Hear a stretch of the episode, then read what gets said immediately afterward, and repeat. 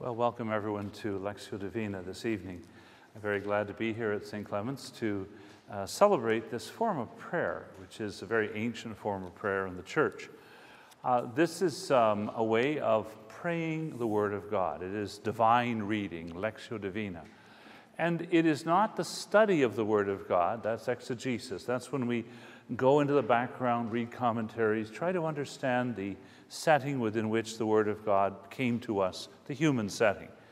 And it's not exactly the liturgical reading, that's where we, at Mass, the prime home for the Word of God, where we proclaim the Word of God in the assembly of God's people, especially at the celebration of the Holy Sacrifice of the Mass. That's where much of the New Testament certainly began. So that's profound, that's very important. No, this is the praying of the Word of God. And it takes many different forms uh, from ancient times. The idea of simply reading it out, especially aloud, that's a good idea. Speed reading is good maybe for, I don't know, a few things, lists, shopping lists, newspapers, things like that. But something that is profound and important, it's always good to read aloud because we can catch it with our ears, with our eyes, with our mouth. Abraham Lincoln once used to bother his law partner because he read everything aloud. And when the partner said to him, Abraham, why are you always reading aloud? He said, Well, I get it in with my eyes, my ears, my mouth, my, it sticks better if you read it that way. And that's, uh, that's what we will do in this uh, form of prayer. In fact, uh, it's sometimes difficult, though. If you're in the church, I wouldn't recommend reading aloud, everyone reading aloud. It bothers others when they're trying to pray. So there's a little, you know, common courtesy dictates we be a little more careful. But at Mass, the word is read aloud. And if we have a chance, we should do that. And that's what we'll do tonight. I will read aloud the word of God. And after we read it, we then think about it and say to ourselves, what does this passage say to my head, to my heart, to my hands? I remember a couple of years ago when I was in grade one, uh, well, maybe more than a couple of years ago. They, uh, the old thing is, why did God make you? He made to know, to love, and to serve. Head, heart, and hands. We are to know, to love, and to serve God. And so when we hear the passage read out, we should say, what does this tell me about God? And about our Lord Jesus coming amongst us? How does it draw us to love Him more? And what does it practically ask us to do? Every time we read any piece of scripture, we should say, What does it say to my head, my heart, and my hands? So first we read it, then we think of that, and I'll throw in some thoughts to try to help a little bit with that, prime the pump of it. And then after that, we meditate upon the Word of God. And then finally, in our heart of hearts, we say, Here I am, Lord, I come to do your will. Speak, Lord, your servant is listening. From reading to thinking to seeing what it says about our life, how can we serve? This is the meaning of Lectio Divina. Now, it's to be done, it's a great idea to do this on our own all the time. Just take a passage of Scripture, get a little quiet place, especially if you're going to be reading it aloud. Don't want to bother anyone, or just read it. Read it aloud, but turn the voice off. You know, you can do it that way too. And just do this every day. I mean, take a little piece of Scripture. But what we're doing tonight is a little different form of it. This is sort of doing in a community form what each one of us, I encourage each one of us to do all the other days of the month. I just do this on the first Sunday of every month except July and August in a, in a I've been doing this for about 16 years now in, in the cathedral usually, but now our cathedral is out of action, so doing it in the different parishes, which is great. But we should do it every day, I think. Just this is a great way of praying the scriptures. So what we're going to do is this. First, I'll start with the sign of the cross and a few little prayers. We slow down. When you're going off the 401, you want an off ramp to kind of, you know, just slow down a little bit. Then I will, we'll ask ourselves above all to pray the prayer of the, prayer of the young Samuel Speak, Lord, your servant is listening. Let's listen to God's word. Let's ask God's mercy. Forgive us all those things that are barriers. We want the Lord to have a pathway to our hearts. And sometimes we're so full of ourselves, we don't listen to God or to other people. So let's listen. Speak, Lord, your servant is listening. Usually it's, listen, Lord, your servant is speaking. But it should be, speak, Lord, your servant is listening. Then I'll read the whole passage right through. Now, this evening it's a rather long passage, longer than most, because I'm trying to do the whole of the Gospel of Mark, and tonight's a bit long, but it's a wonderful one. It's the, uh, the, the Last Supper, it's the Garden of Gethsemane, profound experiences of Christ our Lord. Then I'll start with a passage of it. I'll read it aloud. A few little comments, a little quiet time for us to think of what it means to my head, my heart, and my hands. And then I'll move on for another passage. Little few comments I'll throw in, and then a little quiet time to think about it, and so on. We'll go right through it to the end, saying, Lord, speak, Lord, your servant is listening. Help me to see what this passage says to my head, my heart, and my hands, so that I may encounter our Lord Jesus above all in his holy word in the Gospel of Mark. And then at the end, it would simply say, read it over, all the whole thing from start to finish again. So it's repetition, repetition. Repetition is the mother of learning. Repetition is the mother of learning. Repetition is the mother of learning. you know, the things we do once aren't worth it. The things we do all the time, like our heartbeat, boom, boom, boom, boom, boom, boom, they're worth it. Well, that's what we're doing. That's what Lectio Divina involves, this kind of repetition. Then we'll say the Our Father, Hail Mary, Glory be, the sign of the cross, and that's it. It's pretty straightforward. I normally use a little, I have my little red Bible here, and I usually use my red, little red Bible because I think the Bible should be read. However, I also realized, I realized just before today, before coming up, that uh, I used to have bifocals, but I've had a little, I, now I have distance glasses and reading glasses. I left them at home. So I have a hard time reading that. But this print is bigger though, so we'll be using a piece of paper. It's a little easier. Okay, let's start. In the name of the Father, and the Son, and the Holy Spirit. Amen. Let's just let our hearts be still. Ask the Lord's forgiveness for those things which are barriers. Let's ask the Lord to help us form a pathway to our hearts. Lord Jesus Christ, Son of God, have mercy on me, a sinner. away with all those distractions, those things that clutter up our minds and hearts. Speak, Lord. Your servant is listening.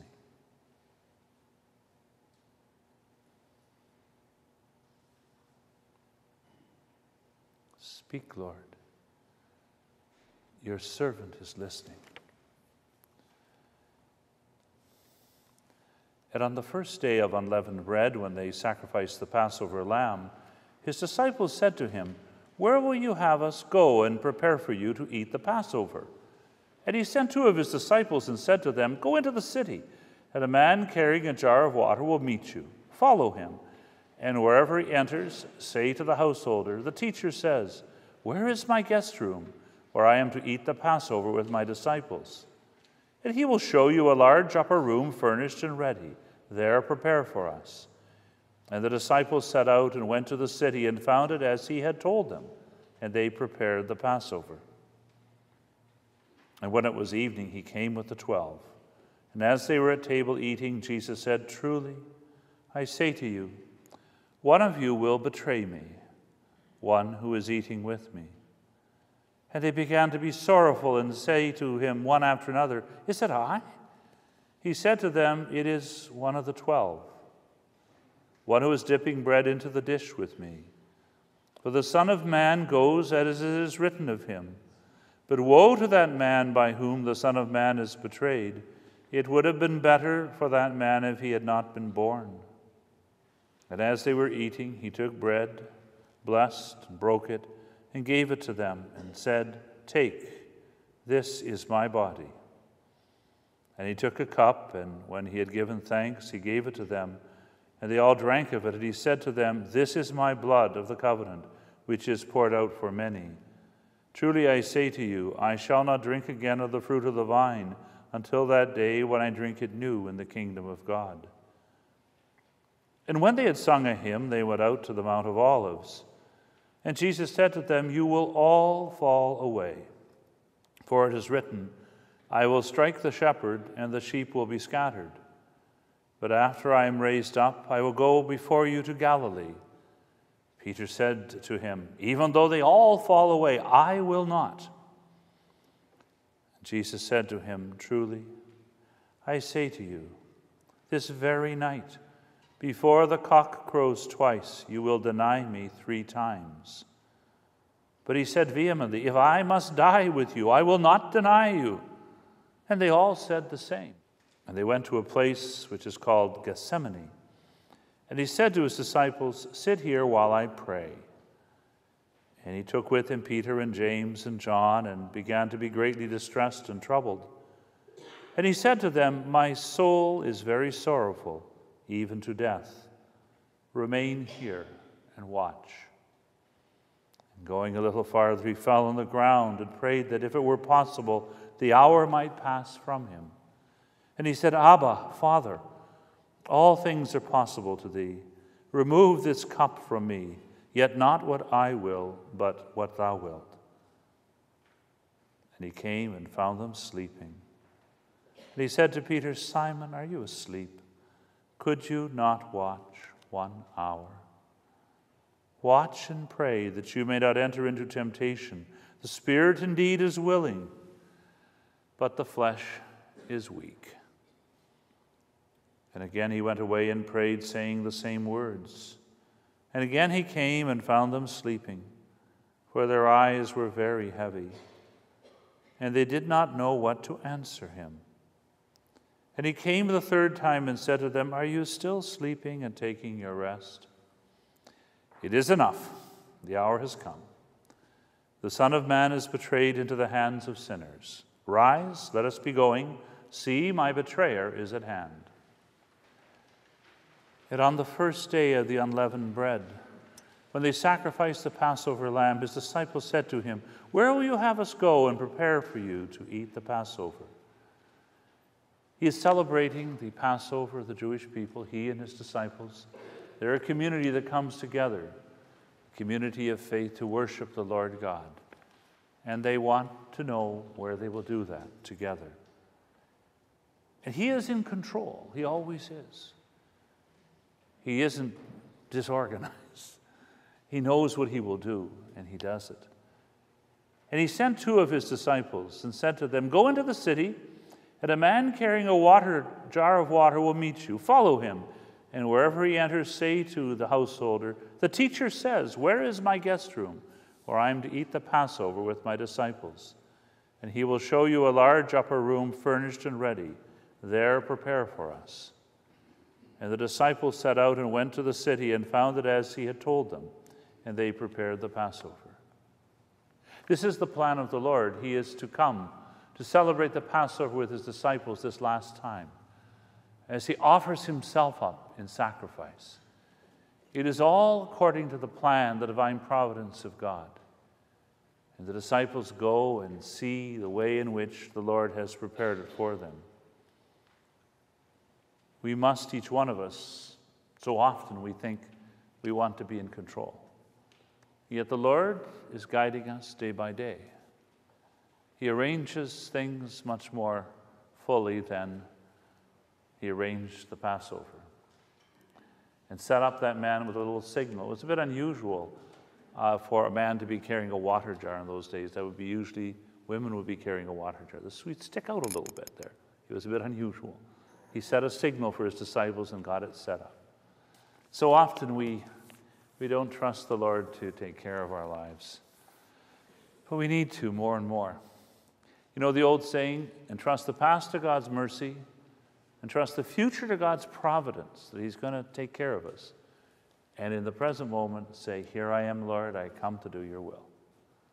We see the beginning of that. We see it very, very much in the Gospel of John. But even in the Gospel of Mark, which is much more rugged than that of the Gospel of John, much less sublime, we see the hand of God, our Lord Jesus guiding his disciples. So let's pray the Lord to help each one of us to be more docile, more humble, less wanting to have our hand on the steering wheel, a little more ready to listen to where the Lord is guiding us and maybe to watch for the little signals he sets in front of us. Perhaps not a man carrying a water jar, But what are the signals the Lord gives to us of what He wants us to do? They're all around us if we will be attentive and not so caught up in ourselves that we do not see His will for us. Let's be attentive to these words of our Lord. Here I am, Lord, I come to do your will. On the first day of unleavened bread, when they sacrificed the Passover lamb, his disciples said to him, Where will you have us go and prepare for you to eat the Passover? And he sent two of his disciples and said to them, Go into the city, and a man carrying a jar of water will meet you. Follow him, and wherever he enters, say to the householder, The teacher says, Where is my guest room, where I am to eat the Passover with my disciples? And he will show you a large upper room, furnished and ready. There prepare for us. And the disciples set out and went to the city and found it as he had told them. And they prepared the Passover. How does this affect my life? My head, my heart, my hands.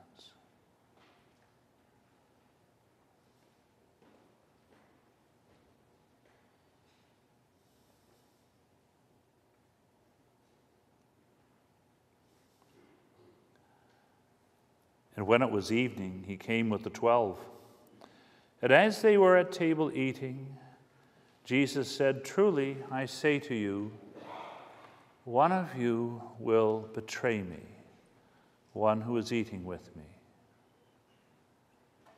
And he said, Truly, I say to you, one of you will betray me, one who is eating with me. In ancient times and even today, when you break bread with someone, you don't expect to be stabbed in the back by them, betrayed by them. The traitor is right there. How close he was. The Lord chose the 12 apostles.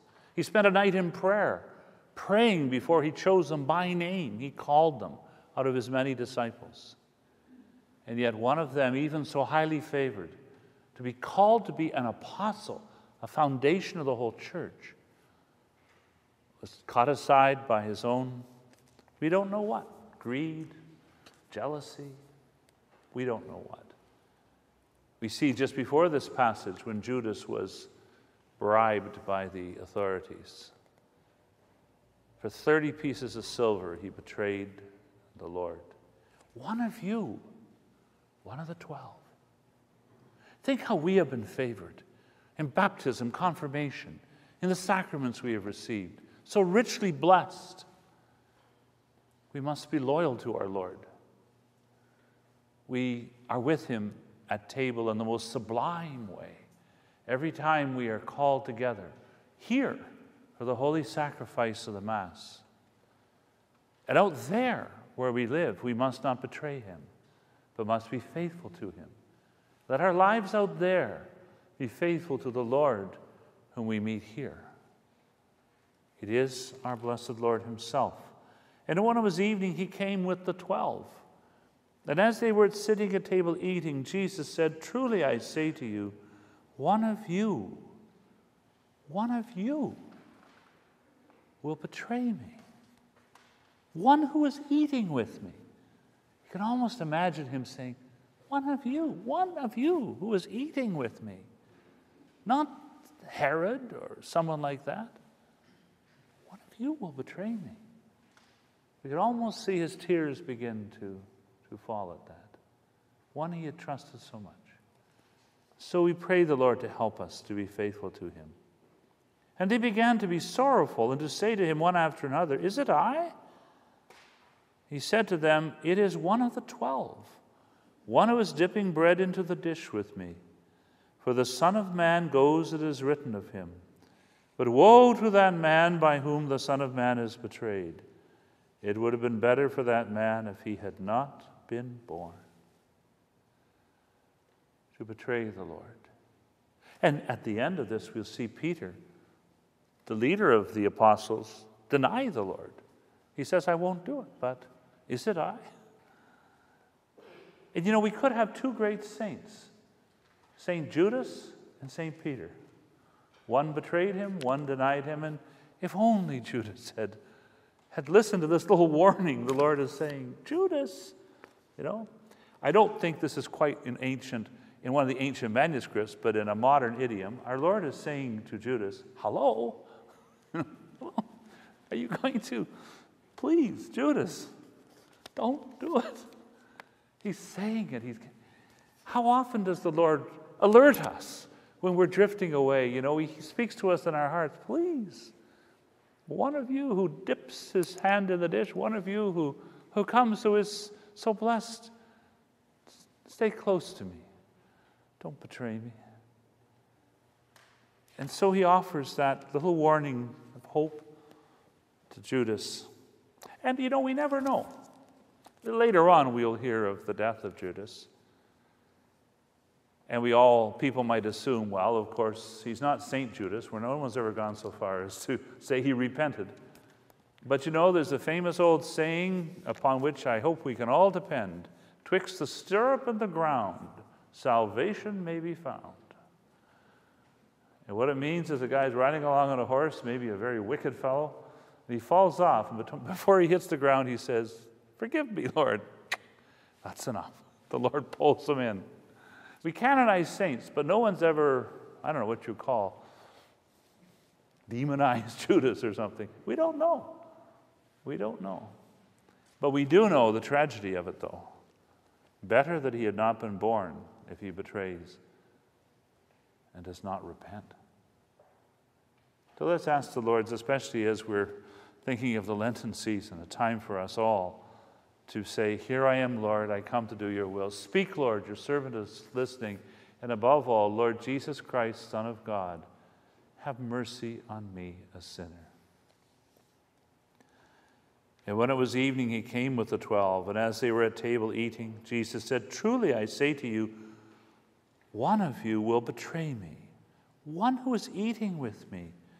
And they began to be sorrowful and to say to him one after another, Is it I? He said to them, It is one of the twelve, one who is dipping bread into the dish with me. For the Son of Man goes as it is written of him. But woe to that man by whom the Son of Man is betrayed. It would have been better for that man if he had not been born. And all of us, in our little ways, we betray our Lord day by day, not maybe as spectacularly as Judas. And yet he reaches out to us and calls us to repent to come once more. Come to me, you labor and are burdened. Come. And so let's just, especially as we're thinking of this Lenten time, which is rapidly upon us, say, Lord, forgive me my sins. Always we fall a thousand times, and a thousand and one times He lifts us up. And as we're just about to hear of the Eucharist, the next verses, let's think of the great saving grace of the sacrament of confession where we can come with all of our little betrayals that cheapen our lives and make us so empty. We can come and receive the love of our Lord who always wants to lift us up and help us to become saints. Let's ask the Lord's forgiveness and thank Him for His mercy in our lives.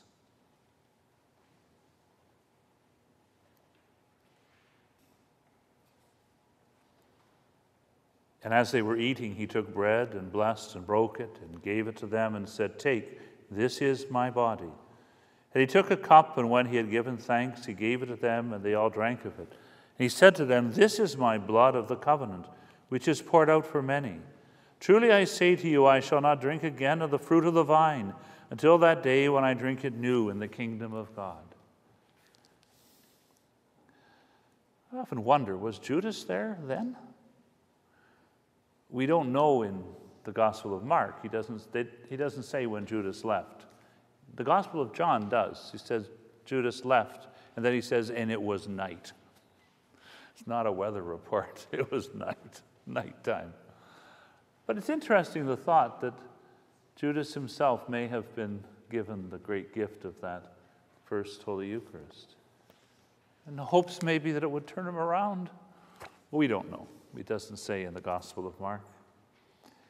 But the Lord, who was about to experience through the betrayal of the one he loved and had given so much, he was about to experience his suffering, death, and then the glory of the resurrection. He made it possible for us to be with him every step of the way. We celebrate the Holy Eucharist looking backwards towards the suffering, death, and resurrection of the Lord. We experience our risen Savior with wounded hands through the Holy Eucharist. But they had that forward looking, the only, you might say, forward looking Eucharist in history. They're joined into what he was about to do, as we're joined into it ourselves. It is so profound. This is my body. It's not very unclear, although uh, it has been a source of much dispute, but it's pretty clear.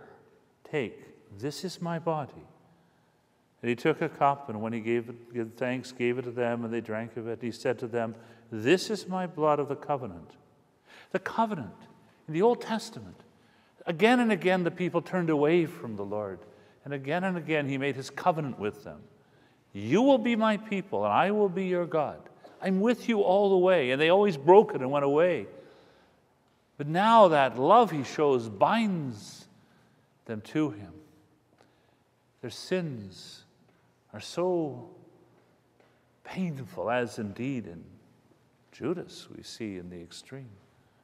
This is the blood of the covenant. Just as the, the blood of the covenant was used in the great sacrifice for the forgiveness of sins. Blood is a sign of life, new life. In the Old Testament, the foreshadowing of our own experience of forgiveness through baptism and through the sacrament of reconciliation, their foreshadowing it was when the high priest would take the blood and sprinkle it upon the Holy of Holies. Life between God's people and God, restored, a new covenant, alive, no longer broken, this is the blood of the covenant. And of course, it is above all in the sacrificial love of Jesus, where we see in his suffering and death, where he's not taking the evil and simply throwing it back, he takes the evil and transforms it. He says, Father, forgive them, they know not what they do. It is that love which binds them together and brings us the new covenant. And that's what we enter into in the Holy Eucharist.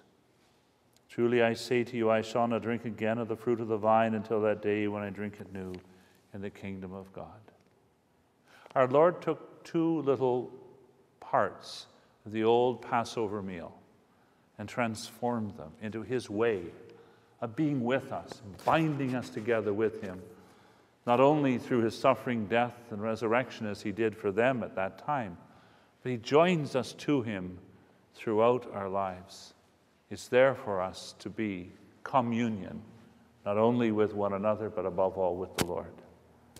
It is that covenant of love.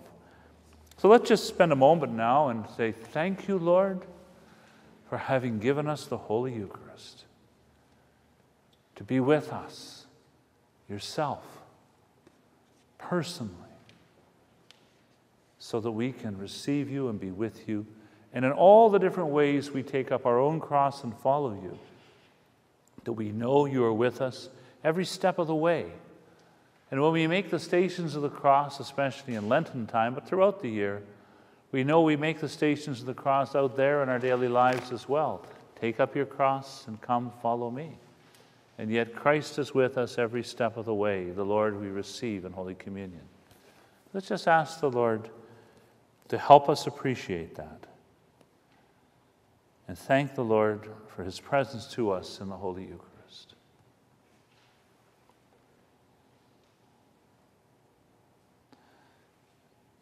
And when they had sung a hymn, they went out to the Mount of Olives. And Jesus said to them, You will all fall away. For it is written, I will strike the shepherd, and the sheep will be scattered. But after I am raised up, I will go before you to Galilee. And Peter said to him, Even though they all fall away, I will not.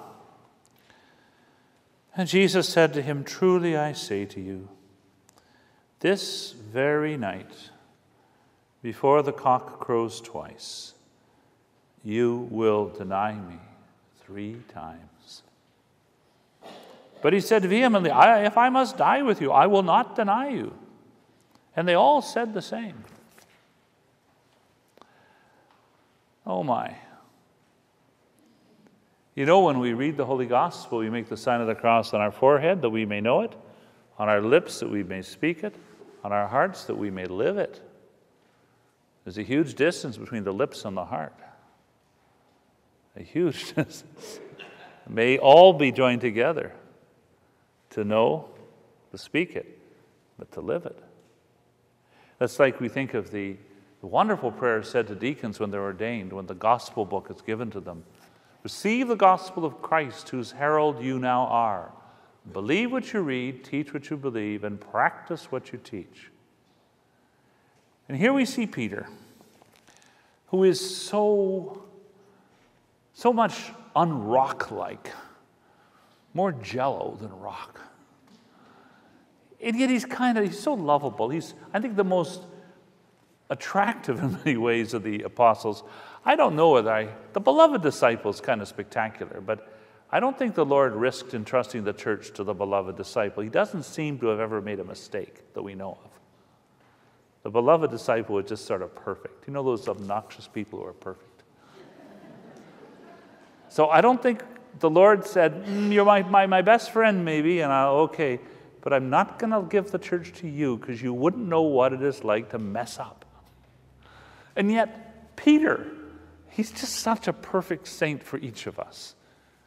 In a sense, he can be our patron saint for all of us in our, you know, he's, he's so enthusiastic. He really loves Jesus.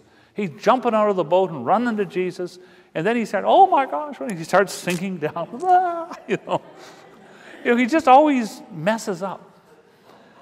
And, and there he says, Oh, you know, I remember at the, you know, the Last Supper, oh no, you don't wash my feet, I will. You know.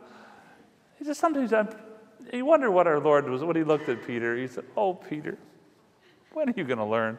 You know, isn't that true for all of us? We all try to love our Lord, but so often we just make a mess of it and we, we stumble and fall so many times. And here he said, out of his own heart, and he's totally sincere, I will never never deny you. But it just takes a little puff, and away he goes. You know, fear. Later on, we'll see in the courtyard, you know, and what, do I look like? What, and fear of being associated with Jesus. Fear. Popular opinion. What will they think? And so he denies him three times. It doesn't take much. So we should look to Peter and learn from him. Three times he denied him, and then he went through the qualification test for being the vicar of Christ on earth. Do you love me? Do you love me? Do you love me? That's really the heart of it all. Three times he was asked, Do you love me? Three times he had denied him. And finally, you know the great story. It's not, it's just a legend. But it's probably true. And if it's the old, I was to think of the old Italian saying, se non è vero è ben trovato. If it's not true, it's well founded. that the old story that Peter, at the end of his life, when he finally got to Rome, and there's a persecution coming, so typical Peter starts running away. And as he's running out the Via Appia, he sees Jesus heading in. And, you know, he says, Quo vadis, Domine? Where are you going, Lord? He said, I'm going to be crucified again. So he turned around.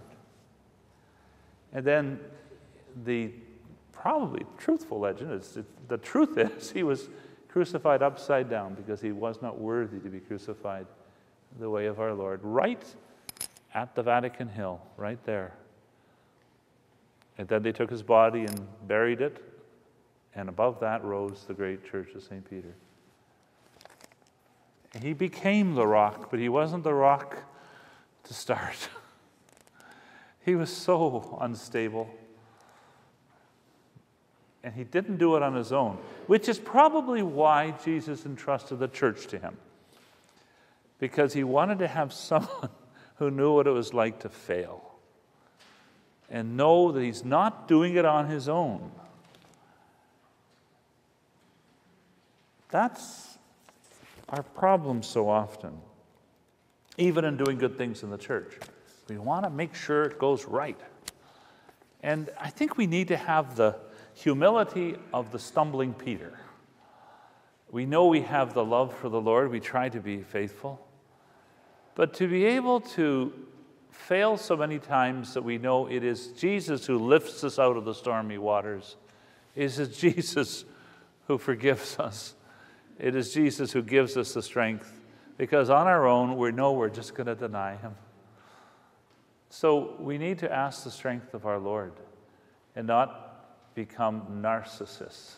I think that's the one of the I'm kind of on a narcissist ego, anti-ego kick right now for various reasons. You know, this kind of I. There's old Peter. No, no. You got to depend on the Lord. I think all of us do. And we probably be fewer fights in the church that way too. You know, you get a lot of. You always have people like that. If you ever want to read a religious blog, there's all kinds of religious blogs all over the place. Then look in the comment section. You have all kinds of Catholics fighting one another.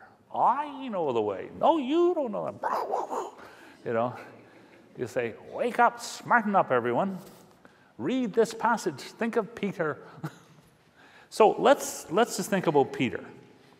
And think of the times we've been like him saying, Oh no, I won't deny you, Lord. Think of our own frailty and the gentle words of the Lord and ask the Lord to help us be more like Peter the rock than like Peter the jello. As they had sung a hymn, they went out to the Mount of Olives. And Jesus said to them, You will all fall away, for it is written, I will strike the shepherd, and the sheep will be scattered. But after I am raised up, I will go before you to Galilee. And Peter said to him, Even though they all fall away, I will not. I will not. Hmm. And Jesus said to him, Truly I say to you, this very night, before the cock crows twice, you will deny me three times. But he said vehemently, Even if I must die with you, I will not deny you. And they all said the same. So let's pray the Lord for some humility and ask God's forgiveness for the times we've been pig headed like Peter.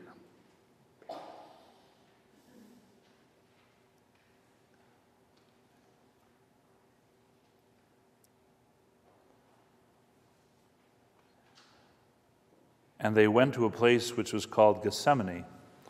And he said to his disciples, Sit here while I pray. And he took with him Peter and James and John and began to be greatly distressed and troubled. And he said to them, My soul is very sorrowful, even to death. Remain here and watch. And going a little farther, he fell on the ground and prayed that if it were possible, the hour might pass from him. And he said, Abba, Father, all things are possible to thee. Remove this cup from me, yet not what I will, but what thou wilt. And he came and found them sleeping, and he said to Peter, Simon, are you asleep? Could you not watch one hour? Watch and pray that you may not enter into temptation. The spirit indeed is willing, but the flesh is weak. And again he went away and prayed, saying the same words. And again he came and found them sleeping for their eyes were very heavy, and they did not know what to answer him. And he came the third time and said to them, Are you still sleeping and taking your rest? It is enough, the hour has come. The Son of Man is betrayed into the hands of sinners. Rise, let us be going. See, my betrayer is at hand. And they went to a place which is called Gethsemane, and he said to his disciples, Sit here while I pray. He is the Lord God amongst us. And yet the Word became flesh and dwelt amongst us. And in his humanity, God made man, the second person of the Trinity. He communes with his heavenly Father. Remember earlier on, the very first part of the Gospel of Mark, he went away by himself early in the morning to pray. And sometimes in some parts he says he was praying alone in the midst, alone in the midst of his disciples. And before he chose the apostles, he went and prayed. He was on the mountain praying, one on one with the Heavenly Father. And he gives in this an example to us all. And now he's preparing for his suffering, death, and resurrection. And so he is praying. He's giving us a message that we on this earth who are to take up his cross and follow in his footsteps and live in the imitation of Christ should live in the imitation of Christ in his life of prayer with the Heavenly Father. He even taught us how to pray. Say, Our Father who art in heaven. He spends time with the Lord, the Heavenly Father. God shows us how to pray to God when the Word became flesh and dwelt amongst us. And so we should think of that. Our life must pivot around our life of prayer. Later on, he says, Would you not spend one hour with me? And this is a passage which the great Bishop Sheen, who recommended that uh, priests who have an opportunity living near a church, but as many as can do it really if they have a chance, and many, many do, spend one hour every day in adoration before Lord and the Blessed Sacrament. When asked why one hour, he said, Well, that's the only thing Jesus ever asked of his disciples. Could you not spend one hour with me? It's the still point of the turning world. The faster the wheel is spinning, the more the hub has to be secure. And the hub is prayer. The closer we come to the center, the closer we come to one another, the closer we come to God, and the more we will know how to deal with the various crosses of our own life, different as they may be. And it's in that that we find our hope, our life, and our light. And Jesus gives us the message, shows us the way. And they went to a place which is called Gethsemane. And he said to his disciples, Sit here while I pray. He took with him Peter and James and John and began to be greatly distressed and troubled. And he said to them, My soul is very sorrowful, even to death. Remain here and watch. And going a little farther, he fell on the ground and prayed that if it were possible, the hour might pass from him. And he said, Abba, Father, all things are possible to thee. Remove this cup from me, and yet not what I will, but what, what not what I will, but what thou wilt. This is so different from I will never deny you. Not what I will, but what thou and our Lord Himself feels this. He did not cling to His equality with God, but emptied Himself, taking our own human life, even to death, death on the cross. So that, you know, when we come before Him at the end of our own lives, whatever it may be, we can never say to Him who judges us, You don't know what it's like. But He does. He knows us, He sees us as He sees Peter, He sees us with compassion. And he knows, he's felt, he's experienced as a human. The Word became flesh in his human nature. The second person of the Blessed Trinity, taking that upon him, knows what it is like to feel anxiety, fear, even to the point of, My God, my God, why have you forsaken me? So close is God to us. He knows what it is like. That is so profoundly important. The Lord does not live in icy splendor, in invulnerability in some distant palace. He did not cling to his equality with God. And we shouldn't cling either. We should say, Here I am, Lord, I come to do your will. My soul is very sorrowful, even to death. And going a little farther, he fell on the ground and prayed if it were possible the hour might pass from him. Well, wouldn't we all? He could see what was coming. And he said, Abba. I remember once hearing a little child, a little Jewish child, say, Abba, Abba, Daddy, you know, Dad, Abba, Father. All things are possible to thee. Remove this cup from me. That's what he's feeling. Heavenly Father, oh no. He sees it coming. But instantly he says, but not what I will, but what thou wilt. He will go through this sacrificing, showing us the way, showing us love in the midst of hatred, showing us how to be, drawing us to be what we're meant to be. He will not let his ego take over, but he surrenders to the mission of showing us compassion in the midst of suffering, in the midst of evil. Not what I will, but thy will be done. He told us ahead of time, after all. Remember, he said, When you pray, say, Thy kingdom come, thy will be done. Our Father who art in heaven. And you know, so often, just as we say, you know, listen, Lord, your servant is speaking, we say, My kingdom come, my will be done. The more we do that, the more we fight one another, and the more we are caught up in all kinds of conflict and all kinds of things that are just not worth it. So inspiring seeing the holy martyrs of our modern age. I've been meeting a lot of the people lately from the Middle East the holiness of these people, having seen their homes destroyed, their families massacred, the evil. And yet, I remember I went to a commemoration of, of, the martyrs, the 21, you know, those young Coptic men who were murdered on the beach? And each one saying, because the murderers forgot to turn off the microphones, Jesus is Lord, as they died. And one of them actually was not a Christian, except in death. He saw so much the blood of martyrs that he became one himself, the one in the middle from Africa. And he became a saint. And so we see that. That is sublime.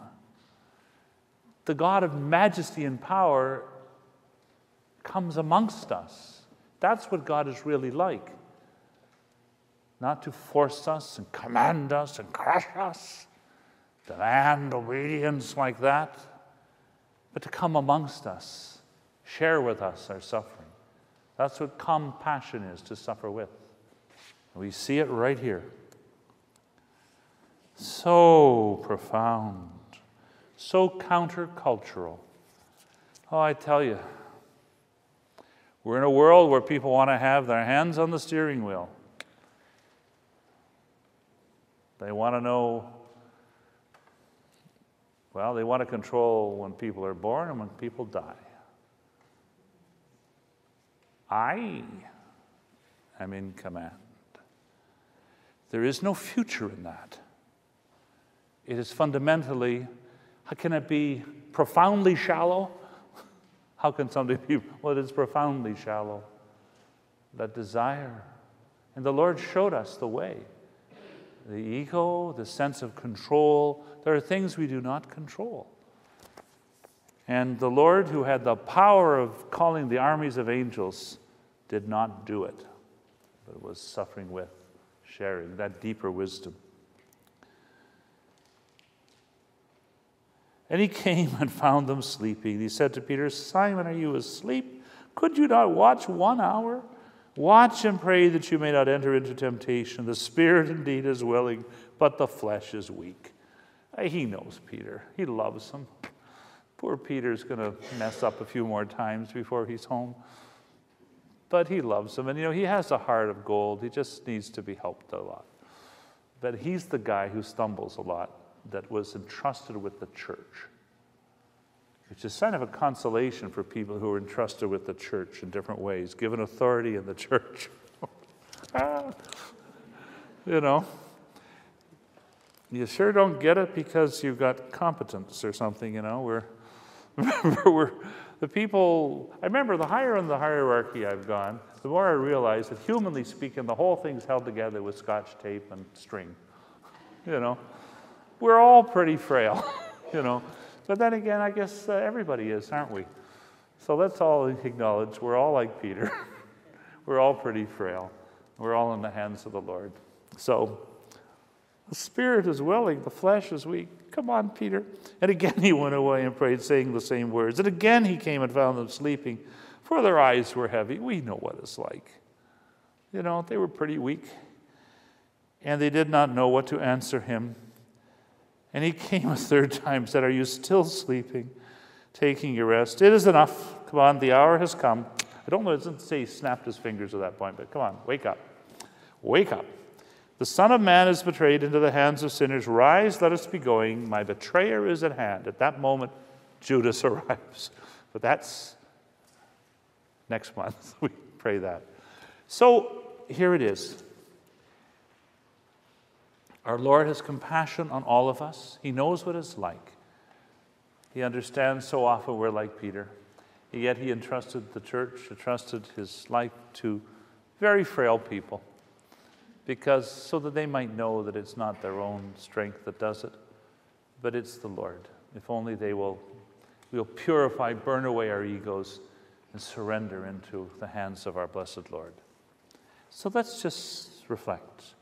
And on the first day of unleavened bread, when they sacrificed to the Passover lamb, his disciples said to him, Where will you have us go and prepare for you to eat the Passover? And he sent two of his disciples and said to them, Go into the city, and a man carrying a jar of water will meet you. Follow him, and wherever he enters, say to the householder, The teacher says, Where is my guest room, where I am to eat the Passover with my disciples? Then he will show you a large upper room furnished and ready. There prepare for us.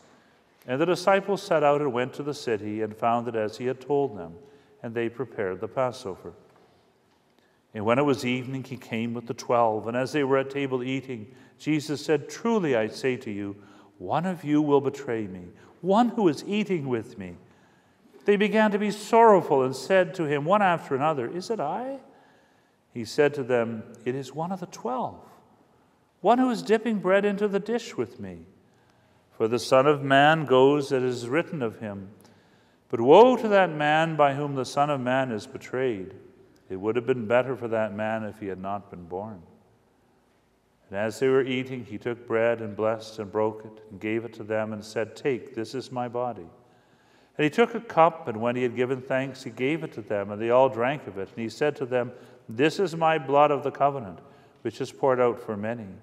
Truly I say to you, I shall not drink again of the fruit of the vine until that day when I drink it new in the kingdom of God. And when they had sung a hymn, they went out to the Mount of Olives. And Jesus said to them, You will all fall away.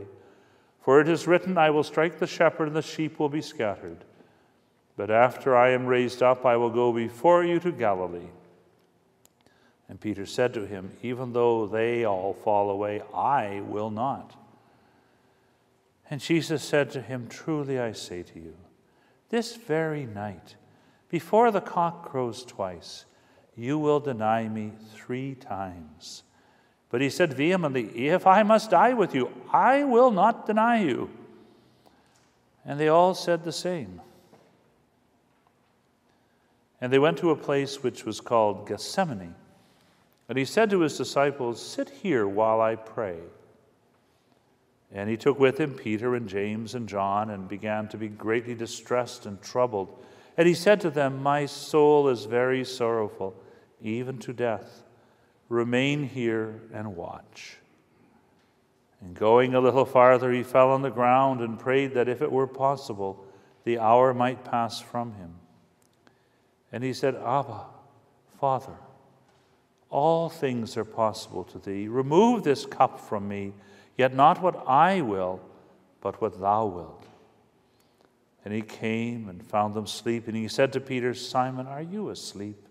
Could you not watch one hour? Watch and pray that you may not enter into temptation. The spirit indeed is willing, but the flesh is weak. And again he went away and prayed, saying the same words. And again he came and found them sleeping for their eyes were very heavy, and they did not know what to answer him. And he came the third time and said to them, Are you still sleeping and taking your rest? It is enough. The hour has come. The Son of Man is betrayed into the hands of sinners. Rise, let us be going. See, my betrayer is at hand. Our Father, who art in heaven, hallowed be thy name. Thy kingdom come, thy will be done on earth as it is in heaven. Give us this day our daily bread, and forgive us our trespasses, as we forgive those who trespass against us. And lead us not into temptation, but deliver us from evil. Amen. Hail Mary, full of grace, the Lord is with thee. Blessed art thou among women, and blessed is the fruit of thy womb, Jesus. Holy Mary, Mother of God, pray for us sinners, now and at the hour of our death. Amen. Glory be to the Father, and to the Son, and to the Holy Spirit, as it was in the beginning, is now, and ever shall be, world without end. Amen. In the name of the Father, and of the Son, and of the Holy Spirit. Amen.